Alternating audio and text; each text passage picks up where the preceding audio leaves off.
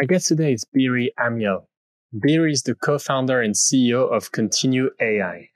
Set up between New York and Tel Aviv, Continue AI is a provider of a sustainability intelligence platform that enables Fortune 500 organizations to build roadmaps and provide recommended actions to empower them to make data driven decisions to achieve their sustainability goals.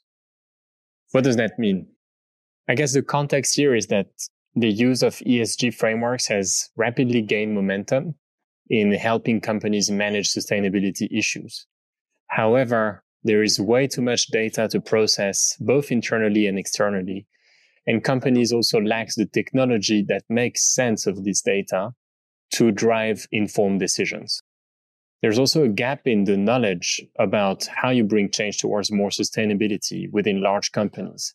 And those large corporations end up relying on consultants who provide advice on how to change, but in a way that is not very scalable. That's where Continue AI comes in. They aim to change this by analyzing millions of public data points to deliver concrete insights that provide real action plans that leaders can then translate across their organizations to achieve sustainability goals down at the business unit action level. That's what we dive into today. We'll also talk about what sustainability and ESG mean and get Beeri's experience on whether ESG frameworks can be effective at bringing the change that's required to fix our relationship with the planet. Continue AI recently raised a $5.7 million seed funding round, and it was led by Grove Ventures, Maple Capital, with participation from Ride Ventures, Liquid 2, and Kindergarten Ventures. With multiple previous experiences at hypergrowth startups, Beeri and his co-founders, Alon and Jonathan, started Continue AI in 2021. I hope you enjoy my discussion with Beeri Amiel. Hello and welcome everyone. I'm Nathan Pomart and this is Loose, the Climate Tech Podcast. Every week, we interview a founder and explore the stories, ideas, innovations, and businesses behind some of the most inspiring climate tech companies that have a tangible positive impact on our planet.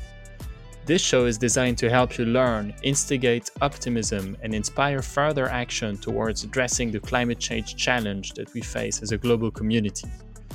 If you are an entrepreneur, business leader, or investor interested in learning more about the climate tech space and how you can play a part in it, this show is for you.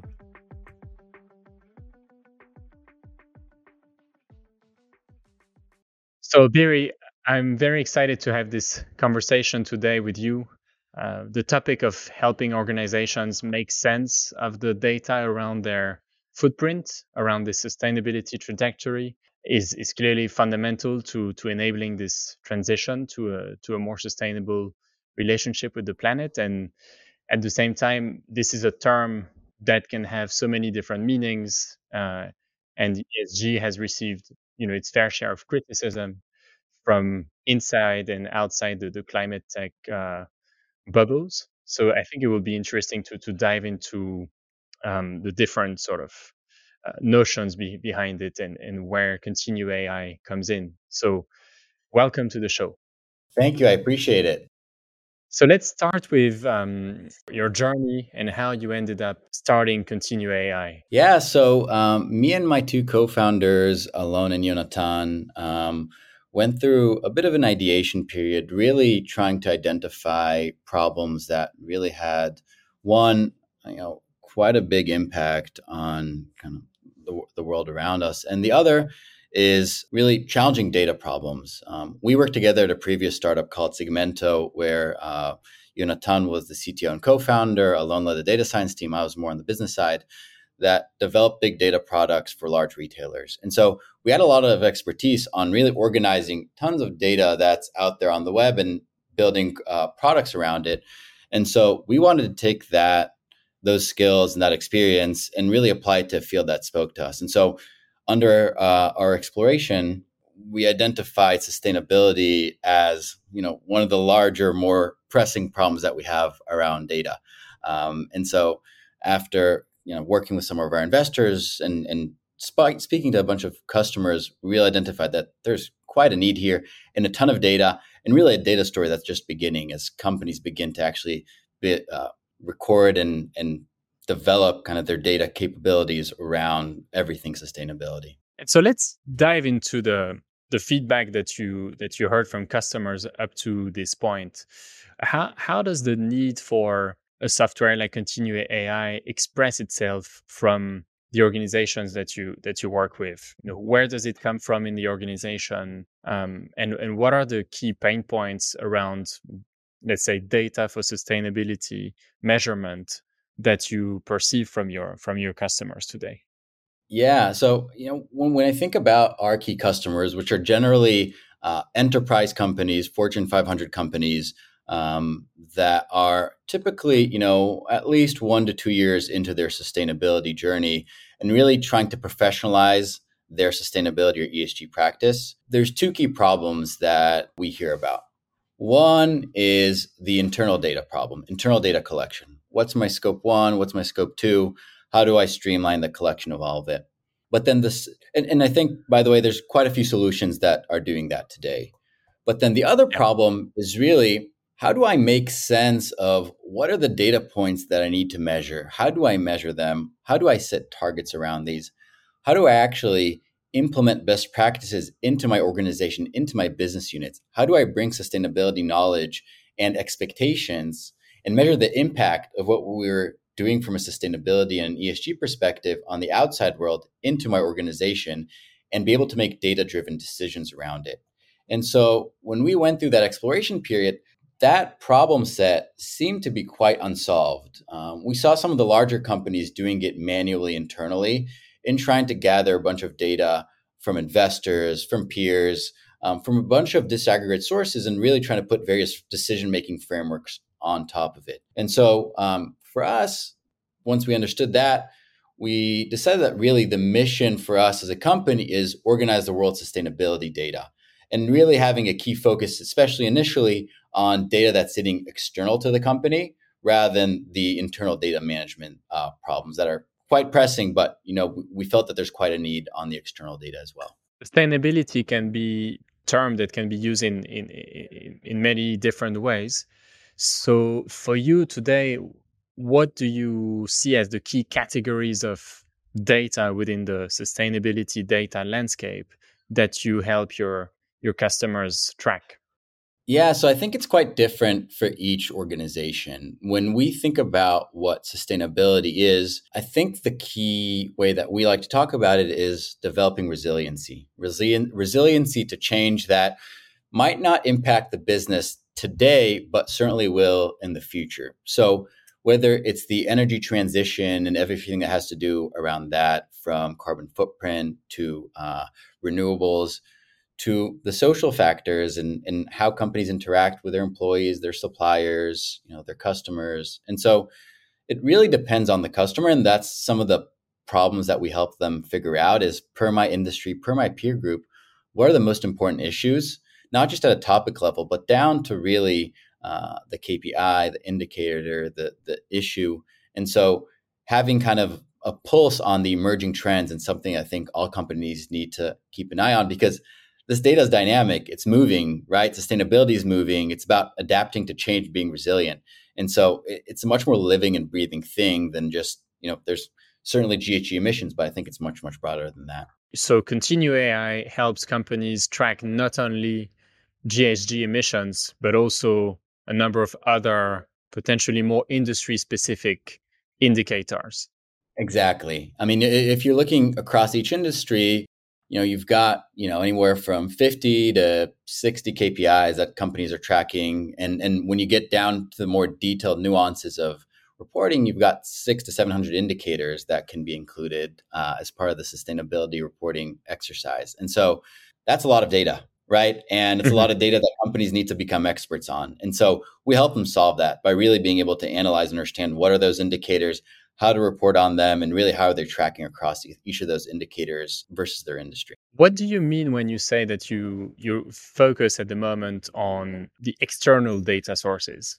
What would be some examples of external data sources that feed into the sustainability assessment of a company and where, where do you come in? When you look at what's out there today, you know, the, the key sources are can be anywhere from the sustainability reports Um, now you're seeing a lot of that data leak into the financial reports. You're seeing data that's you know on the policies of of the different websites that companies are, are pushing out.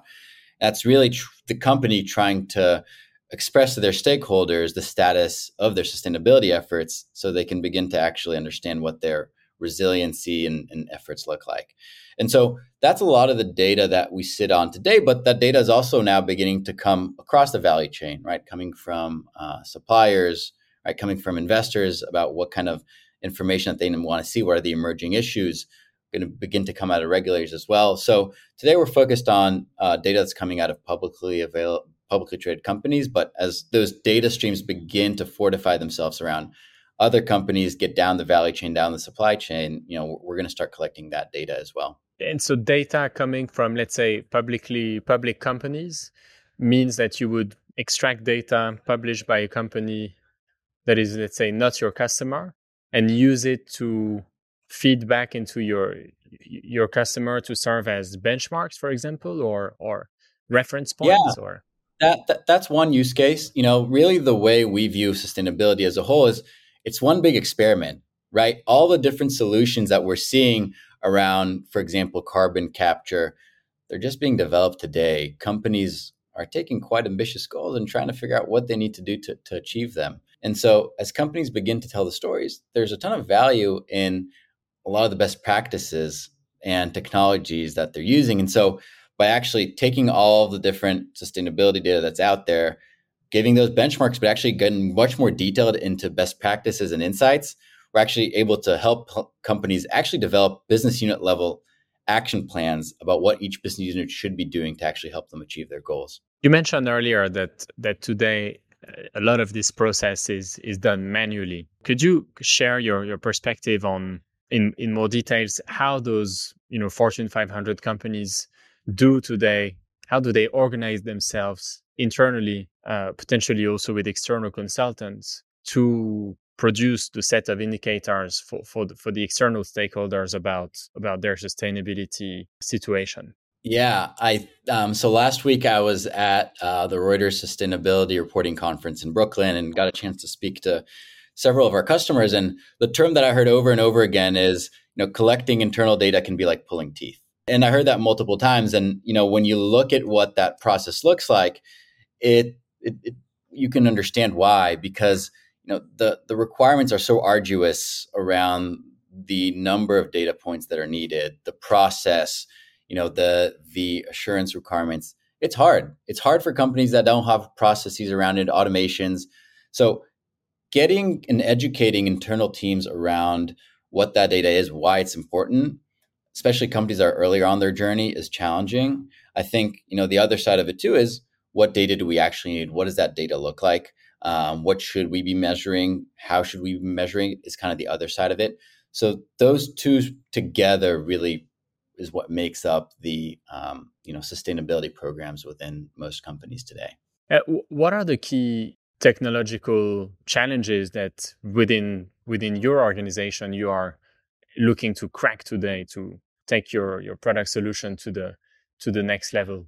So I think, you know, from a technology perspective, there's three big things. One is how do we make sure that we have all the data that's out there that can be helpful to our customers? So always identifying new data sources that can be useful.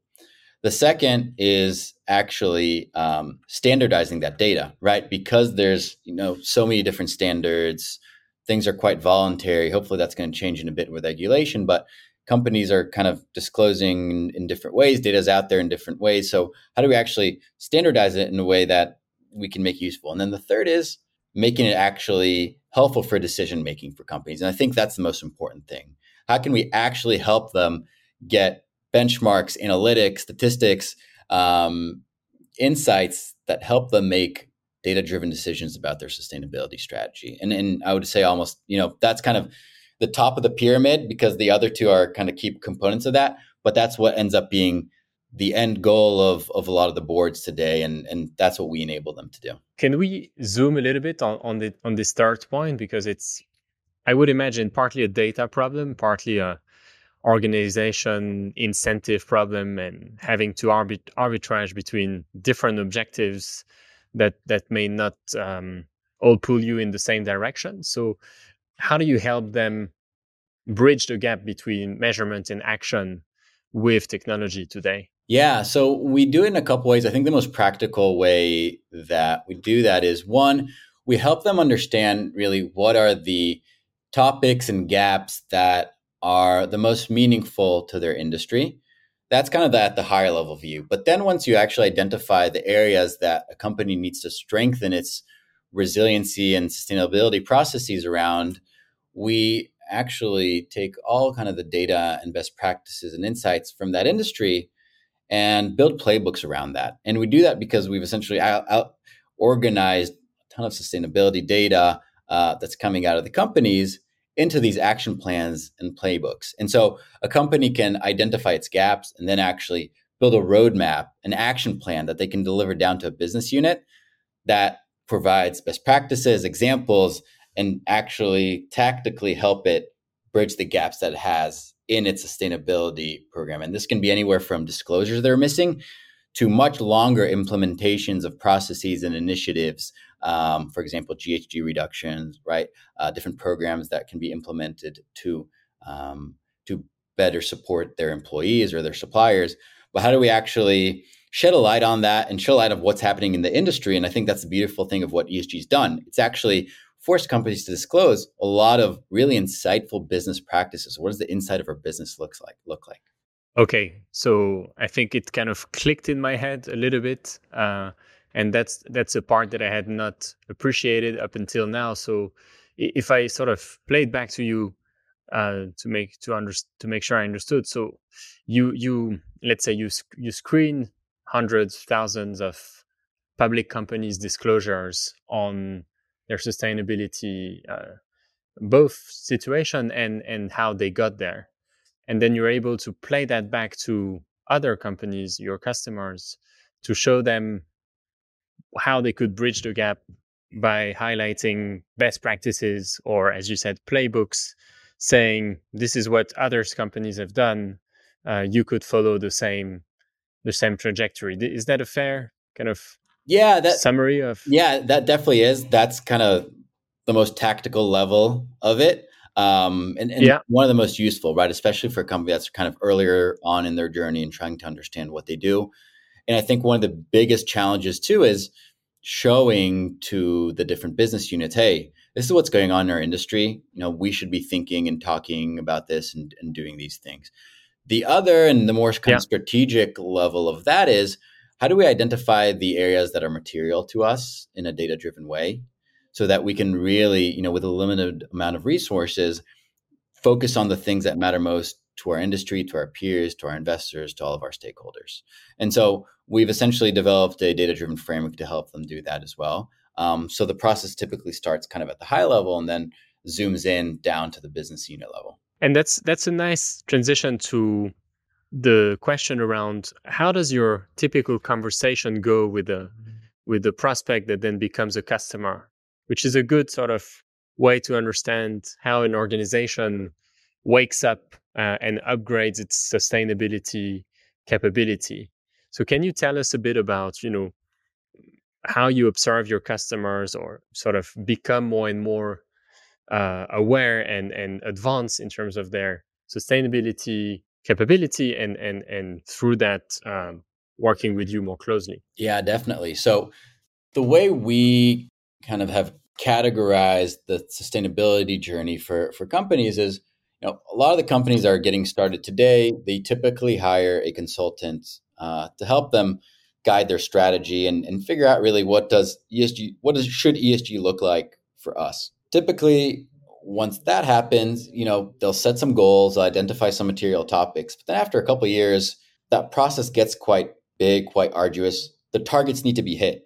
And so at that point, uh, usually two to three years into the journey, a company will hire a sustainability or an ESG manager to, to really manage that process internally and begin to professionalize that. Typically, that's the point where we start engaging with customers, where they're trying to build and develop the knowledge and tools to develop an in-house sustainability practice, ESG practice. Um, and so a lot of times that also happens kind of they've got kind of the yearly cycle that's based around some of the reporting requirements as well but that's usually when we start engaging with customers when they're trying to figure out what their uh, technology stack should look like from a sustainability perspective and what is your view on if you look at the the pool of companies that could be uh, you know your let's say addressable market what is the percentage that is at the stage where where they've hired an ESG manager and therefore they are sort of mature to have a conversation with with you and the percentage that is still to get to that point? Yeah. So i think it's definitely in the early days right? I think we're just just getting started and, and scratching the fir- surface. You're seeing there's you know the large publicly traded companies that have been doing it you know for, for a little while now um, and I think with the impending regulation, you're seeing you know, CSRD, you're seeing SEC, and that's trickling down to a lot of the supply engagement goals that companies are setting that's really beginning to trickle down. I think it's it's a matter of time before we see it, you know, just about everywhere. I think the end goal really should be though, how do we embed sustainability within each and every business unit? That's kind of the optimal mm-hmm, mm-hmm. outcome. Mm-hmm. So it's going to be a balance of, of both, I think, as as we kind of move along that journey. And I think we we've danced around it, but um, I I want to ask, you know, the I guess the the thorny or the provocative question, or um, which is the question around, okay, what impact does this really have at the end of the day to to kind of um, ramp up your ESG capability? And I ask this without you know preconception, but it's fair to say that if you if you if you spend time on LinkedIn, Twitter, or or anywhere talking about climate tech, you, have two camps, right? You have those who are firm believers that th- this will uh, enable change, and those who are very skeptical of okay, what does ESG really re- really achieve. And so, what is your take on it, and and how does this experience that you are going through with Continue AI help you inform your your perspective on this? I imagine you would have you know stories uh, that that are very unique to you and your journey that that maybe shaped your opinion on on this. Yeah, the, there's definitely quite a few. I, I think for us, at the end of the day, this all comes down to companies developing resiliency to change. That, that's at the end of the day, I think the core of what the purpose is. I think you know. what do you mean by that? What What do you mean by resiliency to change? Yeah. So when you think about, for example, um, climate change, right? That is a change that is impacting companies that have uh, supply chains in parts of the world that are going to experience drought or you know um, hurricanes and so companies need to be able to assess those potential changes and build tools and frameworks and, and alternatives and and really rethink how they operate as they think about these changes that might not be as acute to the business as for example kind of the recession that we're feeling right now right so there's the, the non-financial yeah. issues yeah. and so it's about looking more holistically at the non-financial issues that are perhaps a little more long term and developing technologies, tools, strategies to adapt to them. Now, when you look at that really wide lens, I think you know climate change is a part of that, right? Energy transition is is part of that scope, and then social factors, right? How do we make sure our relationship with our employees is has the right rails and frameworks around it? And so, from my our perspective on it, again, it comes down to resiliency to enable these companies to adapt change. Now, I think the other side of it too is because we're so early in this journey of figuring out what ESG actually looks like, what sustainability actually looks like, there's a lot of reporting. And I think a lot of the complaints yeah. are coming around that. And so our hope is to that this goes down, this gets standardized, we can help facilitate some of that and help folks actually focus on what actually matters, right? Which is creating change. And so that's our perspective yeah. on it there's the quote that you know you can only improve what you measure so when you when you build those those playbooks you know scouring through the, the depth of information available um, online from from public companies to to build those do you observe that? Do, do you see that okay first the company starts measuring and reporting and then if you if you track that company over a couple of years after that you see that they actually introduce more perhaps bigger bolder initiatives to improve their um, their performance on those kpis that they started reporting on? Yeah, definitely. You're, you're certainly experiencing that, you know, especially in the GHG area, the scope one, scope two. I think what's interesting is actually as we sit on all of this data, one of the things that we're tracking is all of the targets and commitments companies are making. And yeah. what you're seeing is that companies, th- there's two buckets of targets in our perspective. One is hard targets and one is soft targets. Hard targets is very measurable quantitative targets. For example, we will reduce our carbon emissions by 50% by 2025. Why does that exist? Because companies have developed the capabilities to measure their carbon, their scope one, for example. What you're seeing is the soft commitments are directly correlated to a company's ability to measure that. And so over time, you're starting to see them actually begin to have more and more hard commitments in areas where they were they they didn't give those uh, commitments before. As we're seeing more measuring, more instrumentation, more technologies develop, and companies feel more confident in their abilities to actually pursue these targets initiatives. So that's kind of one interesting take on the data that we're seeing um, as we look mm. through and track companies. What is the nature of your team today? What kind of key skills do you need to have within your team to to deliver on that promise? Yeah, so I think there's two uh, two big buckets. One is the technology side, right? It's having a team with a primarily data, data science, data extraction background. Um, a lot of that came from from the founding teams, my two co-founders, and, and the teams that they've built. The other is actually bringing in the sustainability and ESG expertise um, to actually help us kind of bridge those two gaps together and take product. But I also think the thing that makes us unique is because from the founding team, we actually none of us came from a sustainability background. From a product management perspective, that forces us to listen and to develop customer empathy. And our entire perspective is firmly shaped by listening to the customers and their problems and building the product around that. And so taking a unique view. Now, ever since we're adding analysts, ESG analysts, sustainability experts, which adds a layer of expertise to it.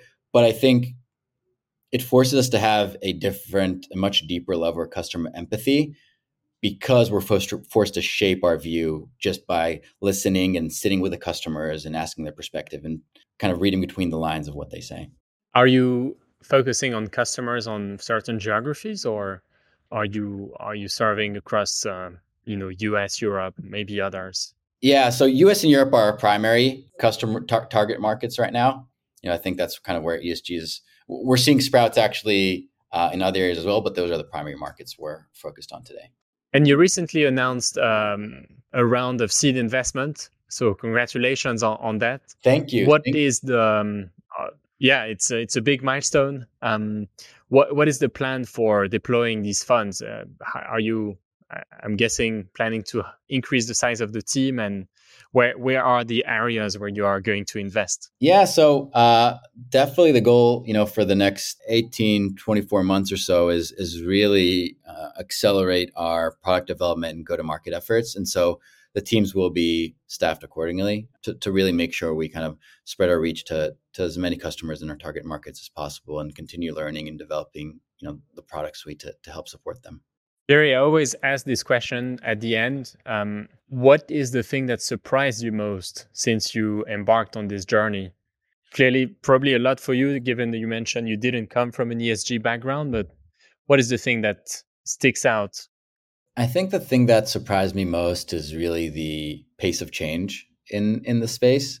Uh, you know, I think I mentioned earlier, you know, sustainability is all about managing change, but it's once you're in it, it's it's just happening and moving so fast um, from the uh, kind of frameworks and regulations and standards to the technologies that are evolving, you know, to kind of the funding and, and technology and VC and startup landscape to the companies themselves, right? The number of initiatives that they're taking on, the goals that they're setting, it's just moving so incredibly fast that I think, you know, I've been at multiple hypergrowth companies before and in exciting spaces, but this is just a whole whole new level.